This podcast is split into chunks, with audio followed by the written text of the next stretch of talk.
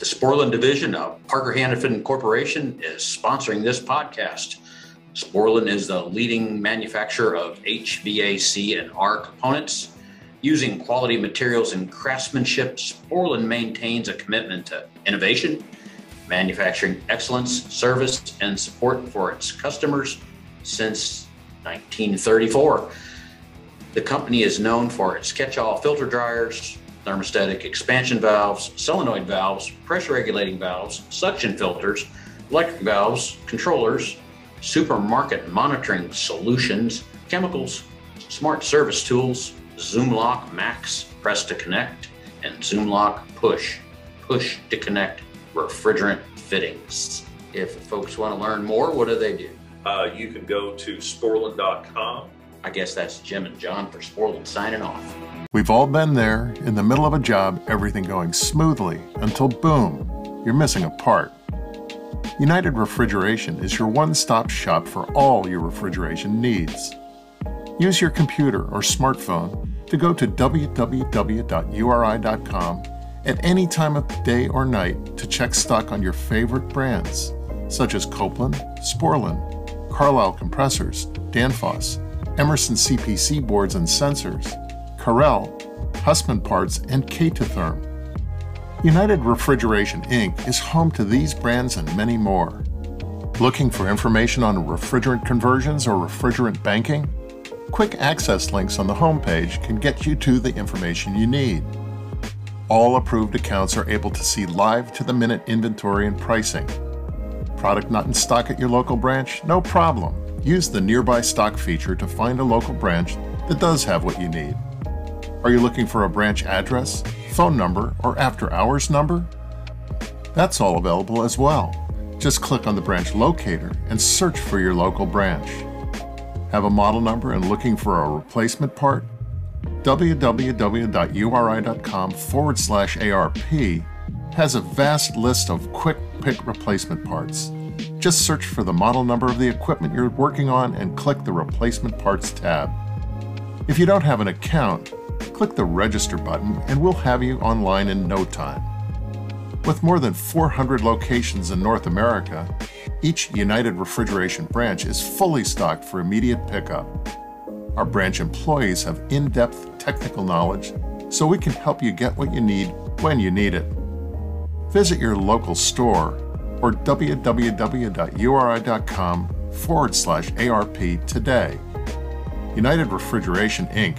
has all your solutions down cold.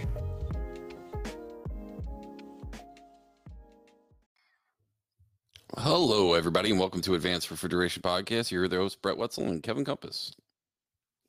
And you look, you look, you look beat, man. What are you, what are you, what are you doing? I am basically dead inside. Well, I know that, but why, why, why today? I'm just beat. Like we're we're doing condenser change outs, and I'm just exhausted. It's been a uh, it's been a uh, rough week. You have your truck back? Yeah, yeah. I got my my broken down piece of crap back. What was wrong? I don't know. They uh, claimed it was some some what the hell was it? The sync module for like the the lane changing that they reprogrammed, which I find it to be complete and utter BS. So it's probably going to break down again. Sweet. I don't trust it anymore. This is like the fourth time it's broken down. So, so besides condenser changes this week, is that what you've been doing all week? No, I've been on this Danfoss change out and pulling my hair out and then trying to clean up some of this Danfoss stuff and uh, trying to deal with some of these issues like with this new controller that like DIs that just won't do anything. Yeah, you were saying last time. Like, like it just it, it, like no matter what you do with the programming, the inversions, wiring, it's just being being dumb. Some some controllers they work fine. The other controllers they don't. Same components, same same programming, same firmware, same firmware. Ridiculous. That's weird. Yeah, I'm like at my wits end with it. Just exhausted. Yeah. Is that what you got going on the rest of the week? You're you're still doing condenser change out for the rest of the week? You said you had to wake up stupid early. We're doing we had to do three condensers tomorrow. in one night. One day, where we start early and we do them during the day. So I don't, even, I don't even know what to say about that. It's it's brutal. I just noticed I had a pause thing. I can pause now. What's that? I just realized I can pause this. I can pause the recording. Can you? I just did. They must have. They must have did things because now I have a pause function. Function. Oh my god, that's so much better. I have a restart function. So in case we're like, oh, that was crap, we got to re-record. no, they, they should have had it a long time ago. Yeah, I agree. All right, ready? Yeah, yeah. Just run around outside being un- unsupervised. No, it's fine. You live in you live in Indiana. It's fine. No, last week I was in Houston, and that was that was I was just trying to get as much stuff done as possible. We start training literally in I think two weeks. I decided to take two days off right before my birthday, and so I'm off tomorrow and Friday, and just so I can kind of recenter because I've been putting in a crap ton of hours, just trying to get everything squared away is a really important thing for us because well for me anyway we're we're doing the coolest like commercial curriculum the, the vrf the the mini splits the residential type units the rooftops just making sure everything is squared away before ice machines making sure everything's just squared away and running before everything is everything is cool. What else i got going on? Job fair. I got a job fair i got to go to. We're having one at fullerton fullerton california's training center october 25th so that that should be fun I want a free swag bag. They have swag bags. I, I think they're actually that we're gonna have a couple Carhartt coolest tool bags that they're giving away, and I think pretty sure we're giving away some tools. I don't know how that all works out, but I, I was just told that that's what we're doing. So that's what we're doing. So I'm flying out there in a couple weeks to do that, and I I had realized today that I'm I'm literally booked up every other week until May. Yeah, I'm just just wiped out and exhausted from that. Like I'm just looking, there's like condenser change outs to basically to the end of the year every week. it's just like not looking forward to it. It's like monotonous and just, I'm like beyond burnout from it. Yeah, I get it's, it. It's just, ugh. yeah, you were telling me about that.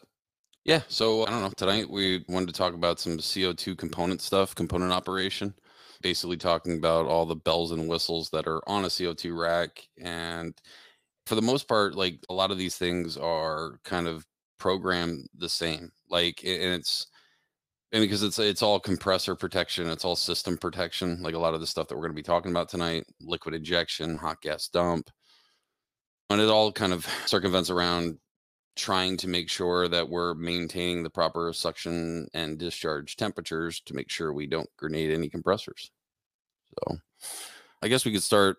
You want to start about liquid injection. So I don't know. I could start. You can start. What do you want to do? Uh, liquid injection. It's a it's a prevention device. Straight band aid. Prevention device. What didn't need what didn't need liquid injection? 404. But no, so liquid injection. Why we need liquid injection? So we need liquid injection for a couple of reasons. So on the medium temp side, the transcritical side, we need liquid injection because we are running a large compression ratio. So wait, wait, wait, wait, what do you mean large compression ratio? How is that large? For medium temp? How is 400 to 1500 not large? It's pretty large. Eh, what's that? That's a lot. All right. While while you're explaining, I'm gonna I'm gonna I'm gonna research right now. Still continue. Continue. So we're running a larger compression ratio, so it's gonna make more heat. You also have the injection of the low temp discharge into the medium temp. So you have that superheated gas coming from the low temp compressors dumping into the medium temp suction header. So at times, which is kind of rare, you still end up with high superheat. So you need some liquid injection to cool off the medium temp. So you need to reduce that superheat coming back to the medium temp compressors. So I just looked it up. I just I kind of ran the numbers real quick. So I, I assumed that we would do 1500 pounds for the utmost max on the on the discharge on the gas cooler pressure, and I did 435 or Nope. 400 420. Nobody's 420. running 420. Most of the time, they're running 390 to 400 because they're all jacked up. All right. Well, even even if it's lower than that, just hear me out, okay? Jerk. If I take 1550, because you have to add atmospheric pressure, which is 14 point 14.7 when you do this. So I just rounded up to 15. Essentially, it's only a three and a half to one ratio. So that's not bad at all. That's what I mean. That's what makes systems so efficient is the fact that you're running a, a lower compression ratio. They're not efficient though. But It- it- it's efficient if you're running a, th- a three and a half to one compression ratio, where typically you're running you're running uh, six to one, eight to one, and, and in R22 low temp you're running freaking almost ten to one. yeah, which was a terrible refrigerant. I love how they always pick the terrible refrigerants that they compare it to. It's like comparing the the Olympic runner to the the guy with the one leg. Those guys that have the me- mechanical legs can run pretty damn fast. I don't know if you've seen that before. Yeah, well, kind of cheating. Like, yeah, they picked the worst low temp refrigerant they could pick, and they're, or they're going to throw some 134A low temp on there to compare it. It's more efficient than this. so anyway, so yes, it's it's to kind of of make sure because you got to remember we're we're pumping discharge gas directly into the suction of the medium temp, so we're trying to make sure we don't overheat the windings into those into that compressor. Um, and as we run a higher pressure, that discharge temperature also starts to you know delve delve up a little bit. So, um, from what I've seen, typically uh, they're trying to maintain on the medium temp um, usually around 36 36 is the seems to be the magic number as far as good superheat and so like a lot of the programming you'll see it it's like 37 and a half they'll they'll they'll cut out the liquid injection and they'll allow it to get up to about 55 degrees of superheat before they actually kick on the liquid injection. And like kevin stated before know it's not that's not the only reason why we do that it's also to control the discharge temperature. So if the superheat is still good they usually run this on a on a or function. So either if the superheat is high or if the discharge temperature is high this would be the reason to do the liquid injection. And most most racks i've been going through a lot of programming here late and it- it's been about 250 seems to be the cut in for the discharge temperature of the medium temp and 240 for a cutout now obviously if you start having problems on this it's you know you can tune this to to make it go a little bit lower just to make sure you don't go outside of the parameters for anything. So if you were to set the the discharge temperature lower you'd have to make sure that it's not interfering with the amount of superheat going back to that compressor but like i said before you have that that little bit of a fail safe there because you're you're putting discharge gas directly in the, the butt end of that compressor It literally ends up hiding more things than it does anything else because most of the time when liquid injection's kicking in, you got blown valve plates or something other something else going on.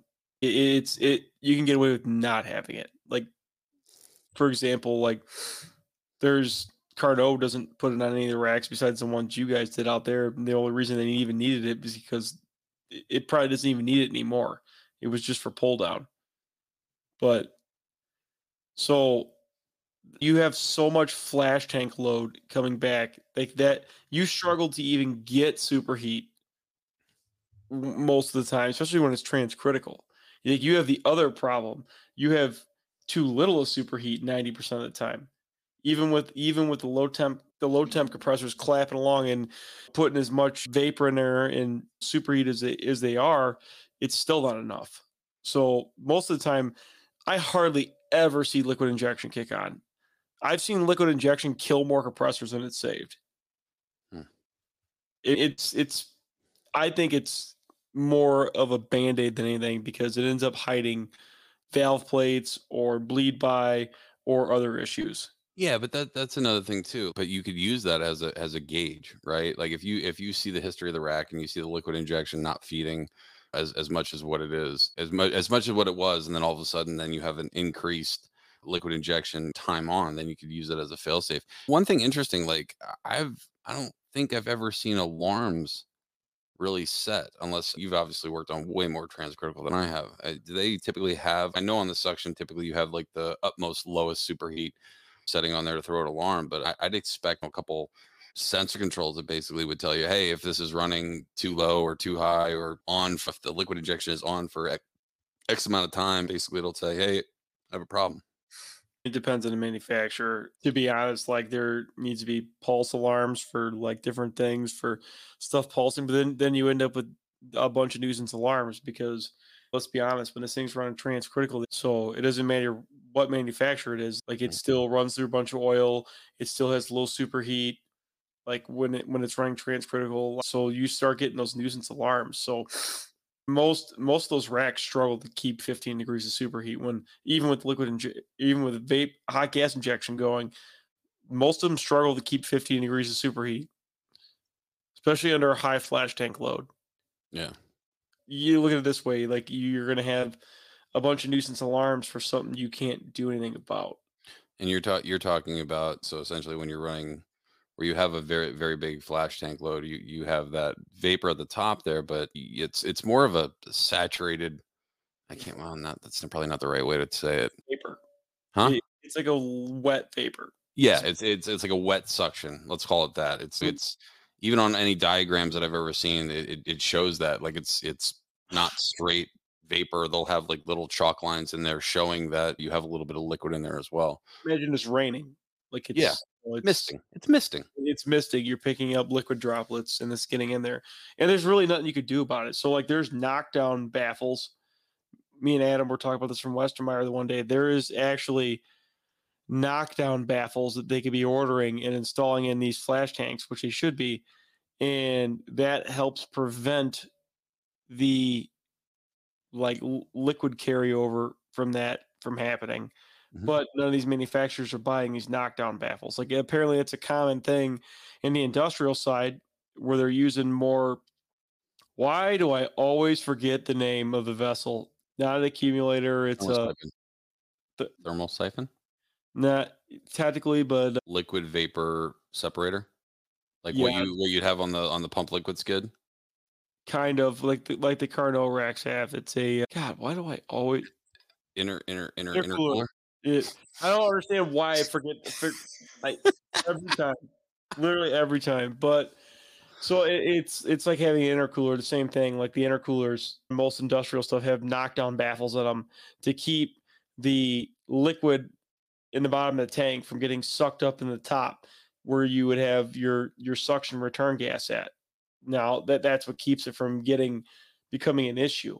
Mhm. Now those knockdown baffles would help with that. Obviously, it isn't going to completely solve the super superheat issue, but it's it's an issue of you have that flash tank right there, and it's picking up that cold liquid, and there's nothing you can really do. Now that brings me to the next thing: that hot gas injection valve. hot gas dump hot gas dump So hot gas dump. There's there's a couple different ways to do this, and it really depends on the manufacturer. Mhm. None of them seem to work well when it's transcritical. It just kind of is what it is. So first and foremost, you have a solenoid that is dumping hot gas from the discharge of the Mhm. TC side into the medium temp suction. So Mhm. what it's doing is it's looking at it's looking at a control. So it's looking at your suction return temp and your superheat. And when the superheat gets down, most of the time I see people putting it like 10 to 12 degrees and or 15 degrees. I raise them up to 20. So they inject more, but I want it to start injecting faster. well i just had this discussion with james because i'm i'm i'm doing doing a whole bunch of questions on, on finishing up the the co2 presentation that we're doing on that presentation the class that we're doing at coolsys and and basically i saw on one program for a certain certain customer they have it set for 15 and 18 but then i saw another i think it's the same manufacturer just a different programmer or di- different customer and they had it at uh, 5 to 29 yeah Yeah, that that's that's an Advansor. Those are Advansor set points. Like no but even even the other one the first one that i it was an older Advansor rack that it was they, they raised it on the Advansor racks. The the problem is on the Advansor racks, the solenoid orifices are way too small, and they don't flow enough hot gas. So it's like basically pissing down a hallway. Mhm. So you don't get enough heat coming off there Mhm. to really do anything. gotcha Then you throw a zero zone in there, and they got a solenoid big enough to turn the suction to 120 degrees, which I'd rather have that problem. And you could pulse the zero zone ones, and they work much better. But what you're doing is it's you're trying to keep that that return gas temp from getting down too low and your super getting down too low. There's nothing you can basically do when when you become transcritical because and you start getting that that carryover because here's the problem. What happens when your suction temp drops? Your discharge temp drops. Mhm. When discharge temp drops, this the the whole strategy becomes less effective. So as that suction temp tanks, you don't have the you don't have the the return time or the uh, discharge temps to help superheat that that suction gas. So that's where you become have a problem. Now, this is where different manufacturers do it different. Like LMP, like they'll run heat exchangers. It works fairly well. I'm not a fan of it because it gets overly complicated. And I think it's harder for guys to work on it. And if there's an issue, it is a bitch to troubleshoot for most guys. So what they're doing is they're running CDS valves or Belimos. I've seen it both ways. And they're basically one opens, one closes, and it forces gas through a heat exchanger or around a heat exchanger. So what they're doing is I've seen it where they've taken discharge gas from the medium temp and they're forcing discharge gas to run one way through a heat exchanger and they're forcing the suction gas to run the other way through it. So what they're doing is if the superheat starts getting low, they start forcing more gas through the heat exchanger and less around it. And what it does is it adds superheat to it. And then as it vice versa, as it goes the other way, it can flip it. Now I've seen it do them on the drop leg too. So this is what a, lot of the manufacturers have been doing here is lately they've been taking the drop leg and they're running it through the medium temp suction return. So what they're doing is they're using the heat coming down the drop leg. So when it's you know transcritical and we're running a lot of vapor back and see maybe running 90 degrees back off the drop leg, they're using that to pull some load off the flash tank. So it's it's helping reduce some load in the flash tank, and at the same time it's adding heat to the medium temp suction to Mhm. superheat a little bit. So the discharge is a little bit more effective, but it just really depends on the manufacturer and how they're doing it.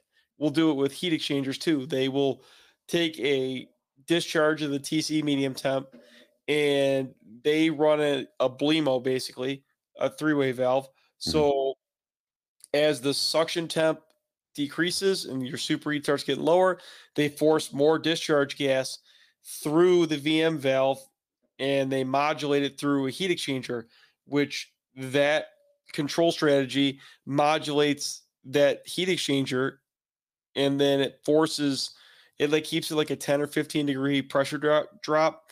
It Mhm. modulates a Belimo and forces more gas through another side of a heat exchanger to to heat up that suction temp. So they're they're using that to control the suction temp. But that whole control strategy goes back to how how to basically control the superheat on the medium temp compressors. The heat exchangers work really well, but there's a lot that could fuck up with them. Well, that's the thing. So, like in in the the LMP version where they use the the the two CDS valves and and and like on this rack, the, the one rack that we saw, it basically has two valves that have to be running in parallel because it's not enough flow even with a CDS 17 on there. And then the same thing for the heat exchanger for the bypass. So those valves basically go together. So if if one is running, if the one set of valves is running 50%, the other one's going to run 50%. If the one one set of valves is running 90%, the other ones are going to run 10%. So that's basically how they how they sync up like that. Yeah, the the Carnot method works really well. The only problem is is you have a lot of room for failure because if the Belimo locks up or fails, it slams the discharge of the rack shut. Oh, because of the three way valve. Yes. Ooh, that's that's that's not good. I like the I, li- I like the other method. Yeah, it's a little bit more complicated, but at least you have that fail safe in there, right? The the the Carnot one's complicated, but The the problem is is the Belimos. I don't know what it is with that discharge one, but like I've probably changed like ten of them Really? In the, like the last year and a half. What happens is they they slam shut and they don't react fast enough and they blow the main reliefs. Hmm. Only racks I've ever seen chirp the uh, high pressure reliefs. You're talking about the 1740s. Yes. Gotcha. because they don't react fast enough and shut down and it slams it shut. That is the most effective way to control superheat on on a rack. I like the I like the intercooler more than how everybody else is doing it. Like that's how it does their instead of liquid injection, they run an intercooler. Mhm. So what an intercooler is, if it, nobody understands, an intercooler at its core is a suction accumulator. Okay, it is a suction accumulator that you purposely keep liquid in the bottom. Mm-hmm. So in it, it- you're constantly boiling it off, and that is what cools down your vapor coming back. So the compressor sucking on it, and then all the vapor coming into it, superheated vapor coming back from the cases causes the liquid to boil off, and it drops the temp and allows it to boil off and then cool down the suction gas returning. Now you keep a, a standard level in this intercooler, so like 10 or 15%. And then what you do is you use that liquid that's at the bottom of the intercooler to feed your low temp cases. So that intercooler pressure will be at like 400 pounds. Hmm. So instead of your low temp fixtures getting 500 pounds out of the flash tank or 515 out of the flash tank, Mhm. and then g- going down to 200, 200 pounds, now you're taking it from 400 pounds down to 200 pounds. So you have less of a pressure drop. So your valves don't get as oversized. And now you have more more subcooled liquid. You have you have colder liquid. Instead of feeding the fixtures 33 degree liquid, now you're feeding them 20 degree liquid. So it allows things to be more efficient. I honestly think that is the best way to handle liquid injection and in overheating issues is to have an intercooler. And then it allows any liquid coming back from the flash tank to drop into the intercooler. So I want, if you're done with the intercooler, I just want to go back real quick and talk about the uh, the hot gas dump because one of the only other things that we didn't discuss was the other reason for having the hot gas dump. Yes, it's also it's primarily because we want to make sure that we're not getting too low of a superheat there, but also on some programming of some of these racks, it will also kick on the the hot gas dump in case the load of the of the medium temp gets too low. So we essentially don't short cycle the rack off and on. Yeah, the the problem with that is it works a little, but most of the time it doesn't because what happens when you have no load? And your You low got- temp, low temp doesn't work right. Well, when you got no load, you you you got no load. You can't rob Peter to pay Paul. So most of the time, when you're down to that situation, most of the solenoids don't have enough oomph behind them, and then once that happens, your discharge starts dropping off too. So you lose effectiveness.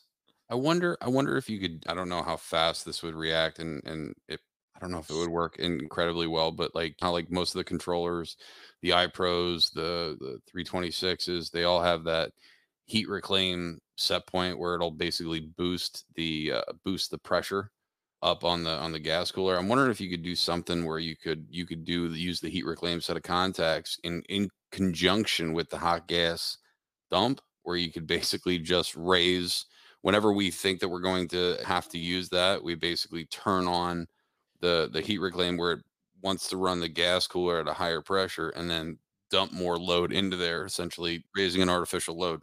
that doesn't really work. But what does, because here's the problem when you do that, you start holding back more pressure, which reduces the flash tank pressure. Mhm. You start holding back more. Now, what does is I was fucking around one time in the middle of winter Mhm. at Aldi rack and I fat fingered the subcooling set point. Mhm. I lowered it, okay, from like six down to like two Mhm. or no, it was the max receiver pressure. I ended up messing up. And what we did is I accidentally moved the, the max receiver pressure from 540 to like 580, Mhm. which allowed the gas cooler valve, the high pressure valve to open more, which loaded the flash tank more, which kept the compressor running more. So it essentially false loaded itself. So you basically, I, I don't know. Well, how did you you you had to physically change that by changing it in the controller? But like, so in the 326, that's a right with Danfoss, that's a writable point on on a Danfoss controller. Yeah. So you, you could essentially change that. Like a Micro Thermo, that's a changeable point. So that that's so if you had like a two valve controller, you could change that and essentially false load the rack. So what you do is you're opening the high pressure valve more because it has more of a float to basically raise that receiver pressure up. Mhm. So you're raising the range of the receiver pressure. So it, it raises that up. And then I at the same time I fucked with the subcooling number and put it at two. Well, it's making subcooling really quick and it's opening in the high pressure valve. Which puts more load on the flash tank. Puts more load in the flash tank. And we don't care about anything because like we had no fixture load in Aldi. So all the all the mm-hmm. nightshades are down. It's got no load. But what it does have is that flash tank load, which is the major is like a quarter to half the rack load in the wintertime or in the summertime. Mhm. So what you did, I did is I essentially loaded this thing. It kept the VFD compressor running at like 60% to like 70%. And the thing hummed all night long. And this thing, it was like minus five out. I was about to ask you how low the damn with the ambient was. It ran like a freight train. But m- manipulating that keeps the load up. Unfortunately, the the hot gas injection this one works until it runs out of discharge pressure. The the racks, the solenoids are not big enough. They're like running. They're running DN2 solenoids. I know, like I've talked to a couple people. We've drilled some of them out to your orifice, Mhm. and they work better. Mhm. So it would essentially be a DN4. But the Zero Zone ones, I think they're running like higher orf- higher orifice size. They work great, but the problem is is once you run out of load, you run out of load. It's you can't just rob Peter to pay Paul because eventually Paul runs out of money. Paul, you cheap bastard. Well, like that, that's the problem with with the running liquid injection is that I, that me and James were talking about this the one day. Like they need to open up these some of these controllers to be able to have like a switchable point on there to raise the receiver reference up or lower the receiver reference so you could switch it and fall slow to racks. Gotcha. Today's episode is sponsored by the RefRush Shield RDP series differential pressure monitors from Westermeyer Industries, now available for transcritical CO2 systems in addition to other common pressures and refrigerants. When the filter element of your coalescing oil separator is contaminated, it can hurt your system's performance and efficiency. But how do you know when it's time to replace that filter? Wait too long to replace, and you could end up with a nasty filter blowout. But replacing too often can be a waste of time and money. The answer is installing a differential pressure monitor. The RDP series differential pressure monitors, including the new transcritical CO2 model, are available now from Westermeyer Industries. To find out more information, email sales at westermeyerin.com. That's W E S T E R M E Y E R I N.com. Yeah, nightshades and doors are like the enemy to CO2. Well, yeah, because they like being loaded up all the time.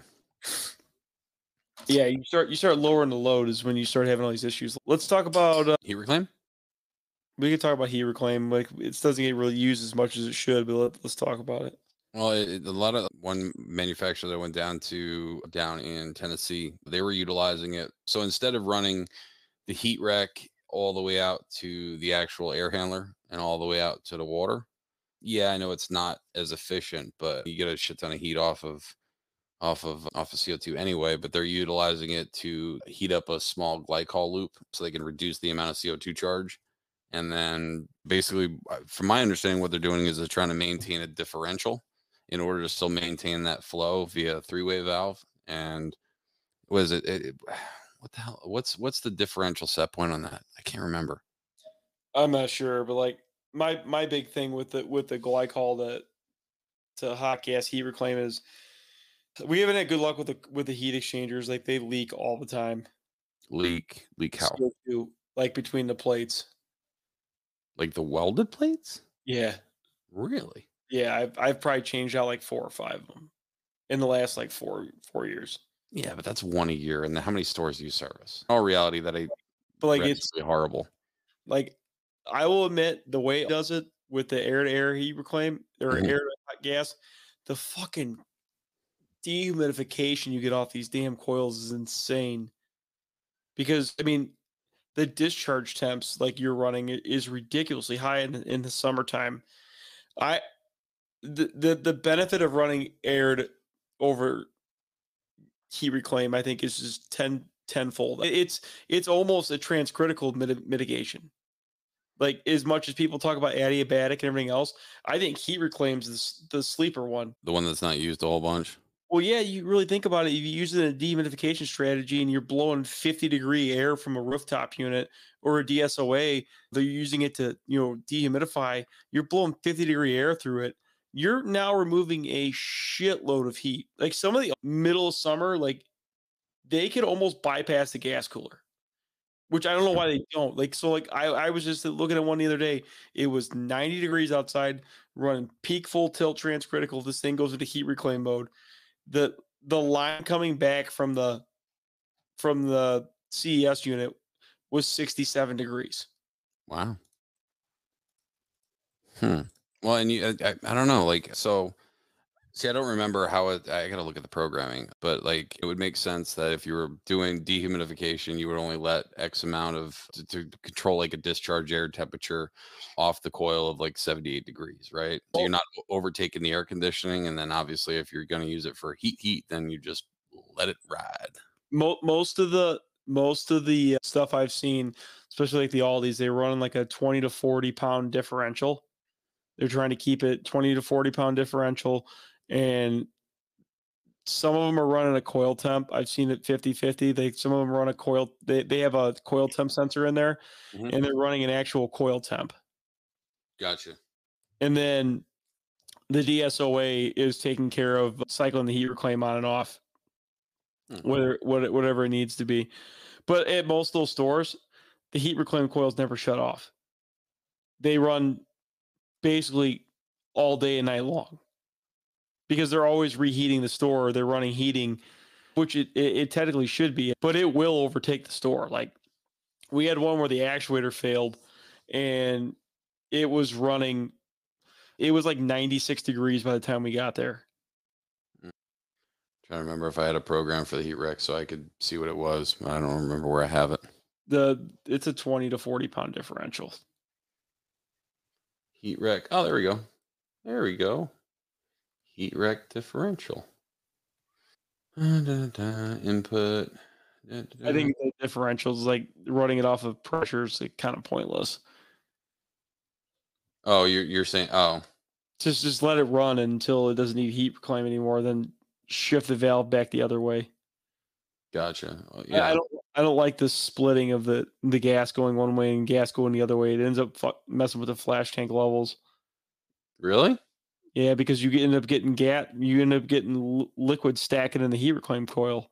Because if as you slow the flow down and it starts going the other way, now they don't pump out, so now you got a bunch of liquid sitting in the in the heat reclaim coils. You slow the flow down, Yeah.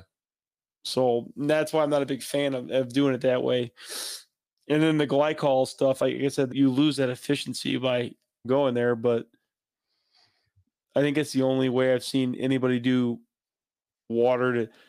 So like we'll do glycol to CO2, mm-hmm. then glycol to water, which I mean, by the time it gets to water, you, have lost, you, you have two different media transfers. You lose, you lose some efficiency there. Yeah. Well, they, yeah, they, I've seen it. I've seen it at that store I was telling you about in Tennessee. They basically had, they were doing CO2 to glycol to, to the water, to the therm- thermal stores. And then they had the other ones that were basically just going regular CO2 the glycol and then running the glycol outside to the well not out outside but underneath under up, up above the roof right or under the roof and basically taking that glycol and running it out.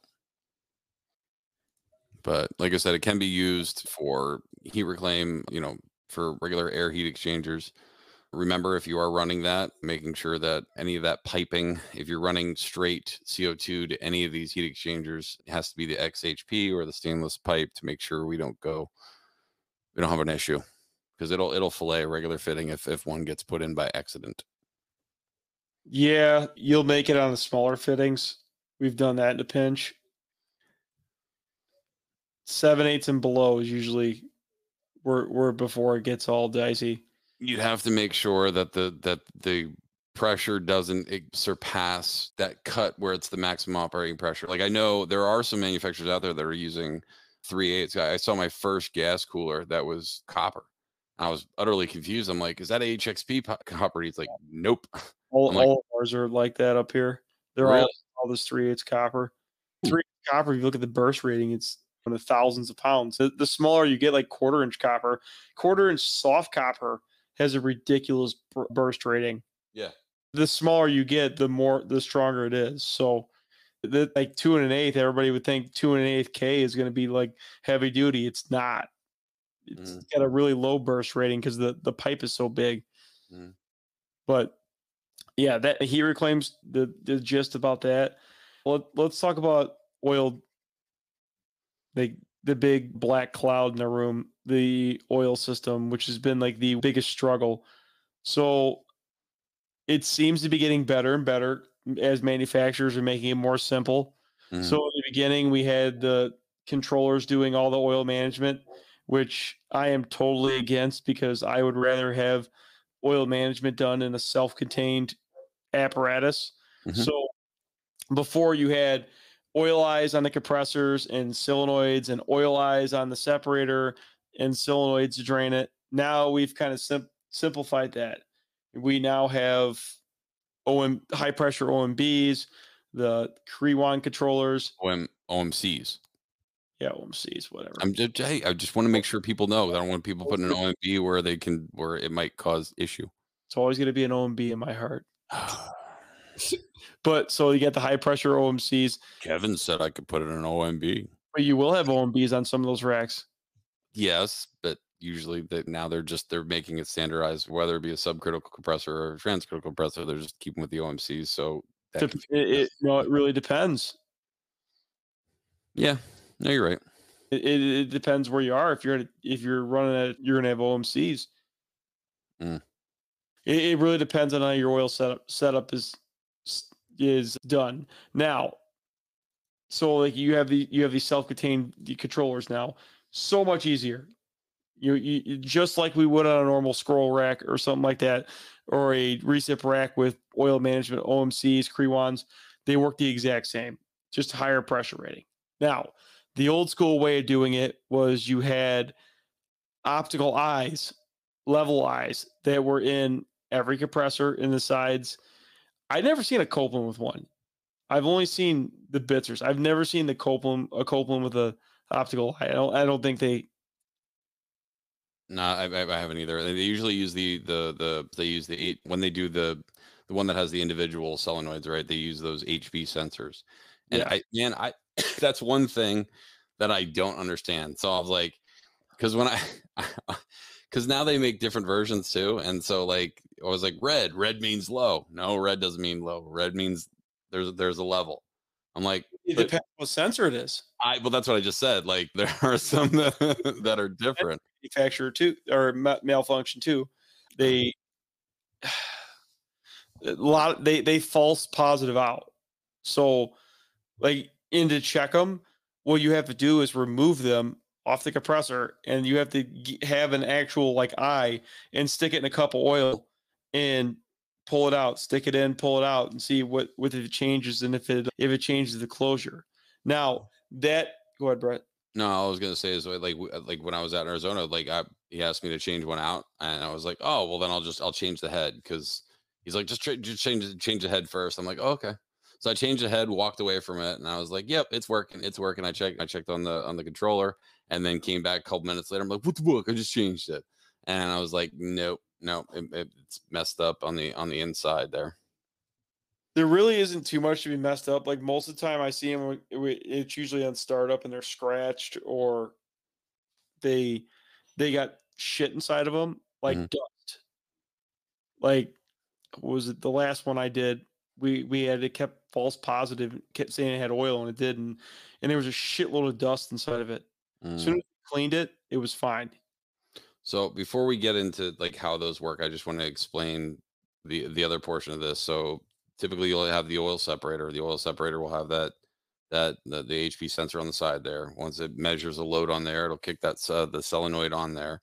The reservoir solenoid will off of the oil separator will fill basically as is usually energized for five, for 10 seconds and then off for five. So it has a 15 second cycle time. So that's so we can have that that level in the in the reservoir and to make sure that we have enough pressure to feed both into the the compressors on the medium and low temp um, typically, you'll have an equalizer line off the top of the reservoir going out into the top of the fl- or into the into the flash tank just to maintain that pressure. Because as you have educated me before, typically you need about seventy five pounds of pressure to make sure that you have proper oil flow. Yeah, once you start tiptoeing below seventy five pounds, you start getting into the the poor feeds, and that that that is one thing that the OMCs and the Kriwans. That's the only drawback is it's gotten a little worse with those. Like they they don't like the lower differential. They're, they're obviously, so they don't they don't handle having the lower differential as much as the other solenoids did. So like the HB solenoids where they were just injecting off of Micro Thermo or CPC doing it like the the OMCs like they they don't handle the low differential pressure as well. So you got to watch that. So that's why you really want to watch that that receiver pressure. Probably because it's ported, right? So uh, because a lot of those are typically used on high pressure when we're dealing with HFO and HFC systems, right? Where you know, we can put straight discharge pressure in there. The high pressure OMCs, like like they run those, they run straight high pressure OMCs. So they have a high pressure oil separator and they're running straight 13 1400 pound oil straight to the compressors See on the on the Carnot rack that I saw, it, it had the system that I just explained, where it basically had the separator, then a reservoir, where it knocked it down via that. But I've never seen it with without. That's their industrial rack. Mm-hmm. They're they're what they call their commercial like warehouse rack. What they're doing is it's actually quite simple. It's they were they're running a, a filtered separator, and what they're doing is they're taking that and it, it's a reservoir separator combo like mm-hmm. you'd see in a Target mm-hmm. on Pro Rack. And they're they've literally run that out with a stainless line, and they pick up the high pressure OMCs off that.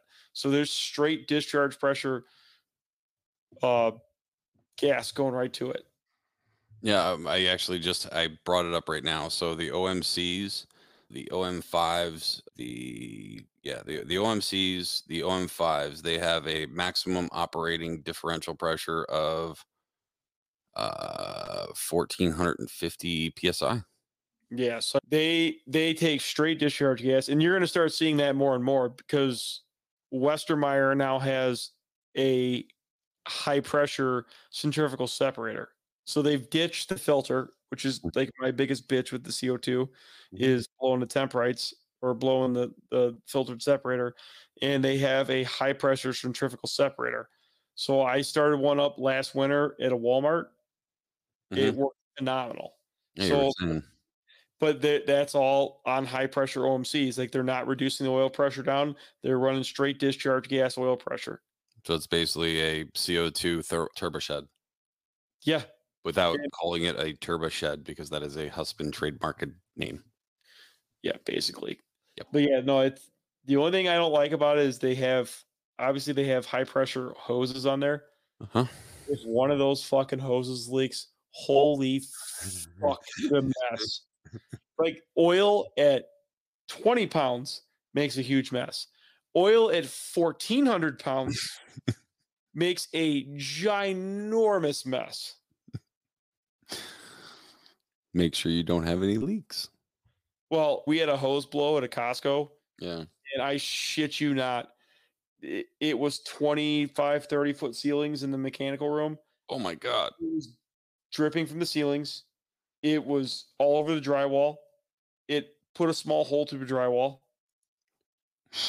everywhere. Like it, it's probably to this day, a year and a half ago, it's probably still dripping oil from places. Do you remember Dumb and Dumber 2?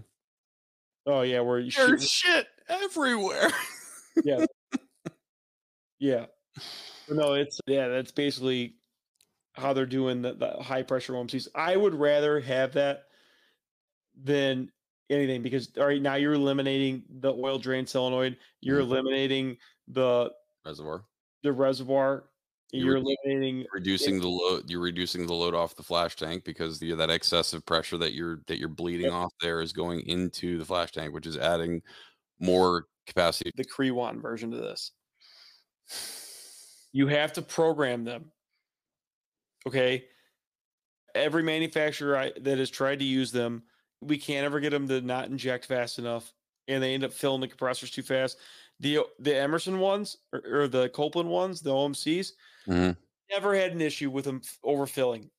Like if they overfill, they're bad. It's it's a bad one. It just fills all the time. something got in there where it actually Or you know, damaged it But like the the Kriwan ones, like I don't want to be sitting there trying to program this thing, and every one of them is going to be different, and like it, it's too much.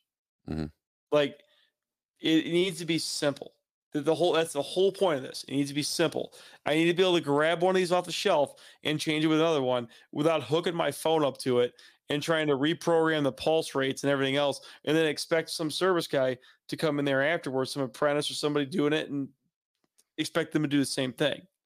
unless there's a procedure yeah no i get it i get it it's, it's making it it's making it uh, more simplistic to make it easier for someone to, to hook it up real quick let's let's go back let's circle back to the the system that they they really they I, don't know if it, it seems like every newer rack that i've seen like kind of ditch the whole pulse the, the pulse width one but i just want to cover that in case people have some of these older racks out there that do have them. Typically the the compressor oil solenoids they have a 60 second cycle time or at least that or uh, pulse width time that's what they're usually programmed for usually about what 30 seconds on 30 seconds off It really depends on the manufacturer. I've seen them. I've seen them be ten sec. I've seen them more of them be ten seconds on, ten seconds off. Like I've never seen one sixty. That's usually that, that's it's kind of high. Usually they're they're ten on, twenty off, is what you see most of the time. gotcha So, but like that system, for example, you're using the controller and you're using the H, HB sensors. Mhm. You're basically so it, it's looking at say, okay, we got low oil. It's going to make a call, a digital input to the controller. The Mhm. logic is going to say, hey, this compressor's low in oil. It's going to say pulse the solenoid on for 10 seconds, and it's going to sit there and it's going to be off for 20 seconds. And if the logic comes back it's still low on oil, it's going to pulse it on for another 10 seconds. It's going to keep doing that. And then like for Micro Thermo, if it goes so long, say it's uh two to three minutes, it's however it's programmed and it's still pulsing low on oil, it's going to lock out on oil. It's going to say, Hey, I've been low on oil for two minutes and the oil level's not rising with the pulses. Go ahead and lock it out. And then Yeah, go ahead. No, what I was going to say is on the uh, on the on the when they do the flexible combiners, you know, usually what was it? There's a mul- a mib. I can't talk tonight. Today's just been a stressful day. Max pulse count lockout, where basically if it pulses for 20 times and still not filling, at that point it'll lock out that that particular compressor. Is that correct? Yeah, so it, it'll it'll have a count how many times it, it does it and it locks it out.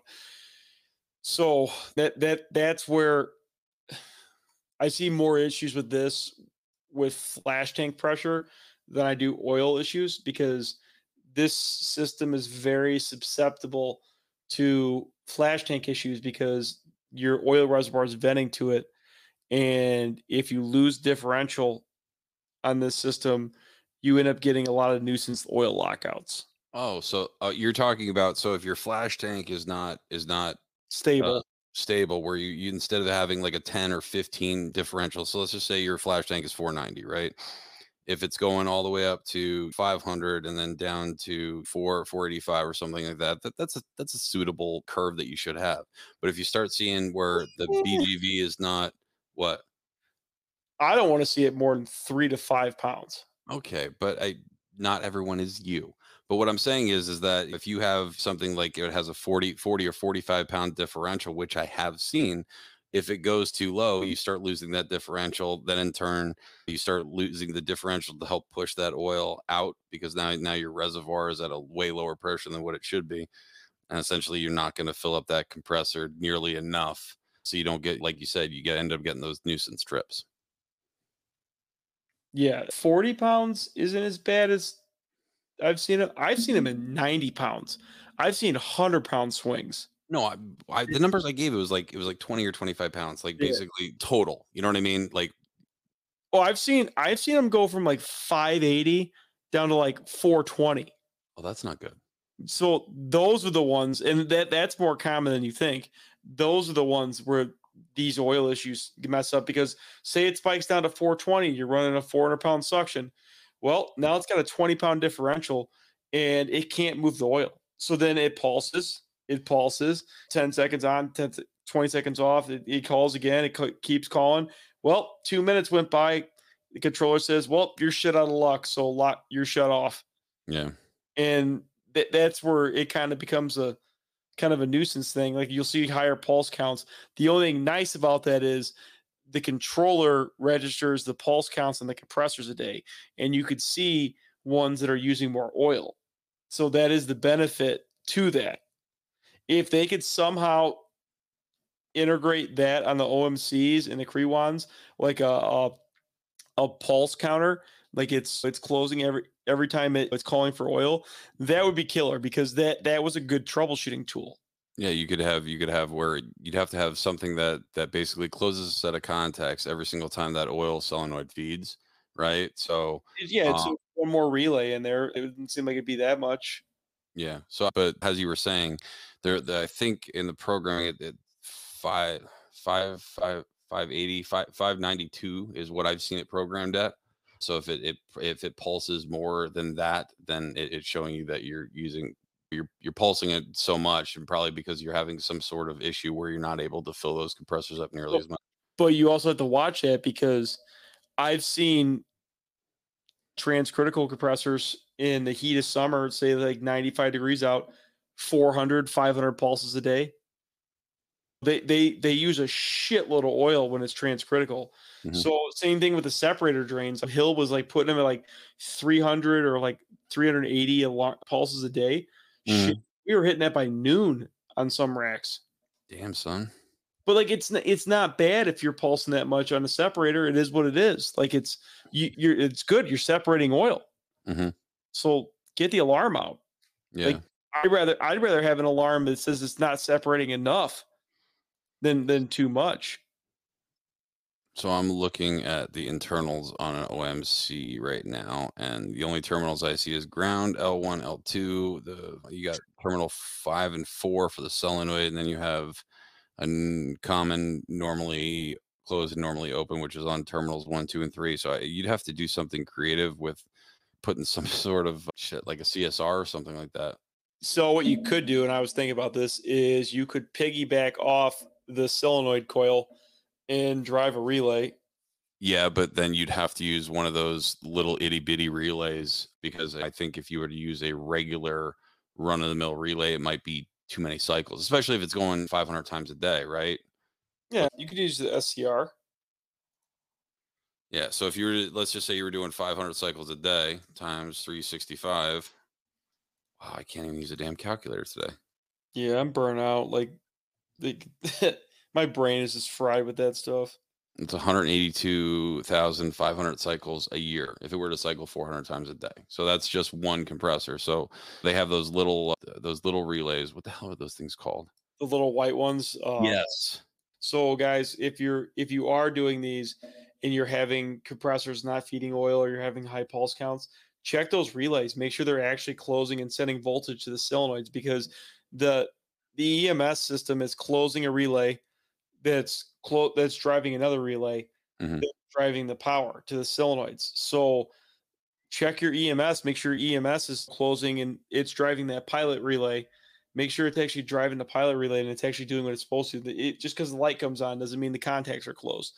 And make make sure you're actually getting good voltage through it and it's not like halfway closed or open. I see that that is a common failure with those things. After a few years, like to be honest, like after like that's a wear item to me. Like every two years, those should get changed. You're talking the the cost for those relays. Say say it cost it costs two hundred dollars to change those relays. One service call they're paid for. Yeah, 100%. if not if not more if not the plus the, the, the lost product that you potentially will prevent from changing those out Eh, Or- well it's, it's the same thing we we go with i when i tell the guys to do pms like I, i'm like change the contactors every year just change them every year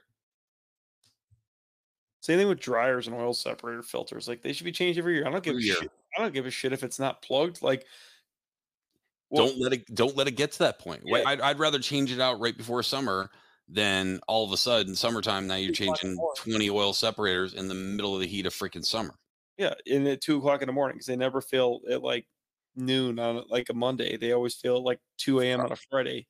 friday well 2 a.m on friday that would be friday you mean 2 a.m on saturday Yeah, well, whatever. Same. difference. I'm just like burnout and dead inside right now. Yeah, I hear you. All right. Well, I think we're both smoked. So, man, we'll uh, we'll close this one out, and I guess we'll uh, we'll see you guys next time.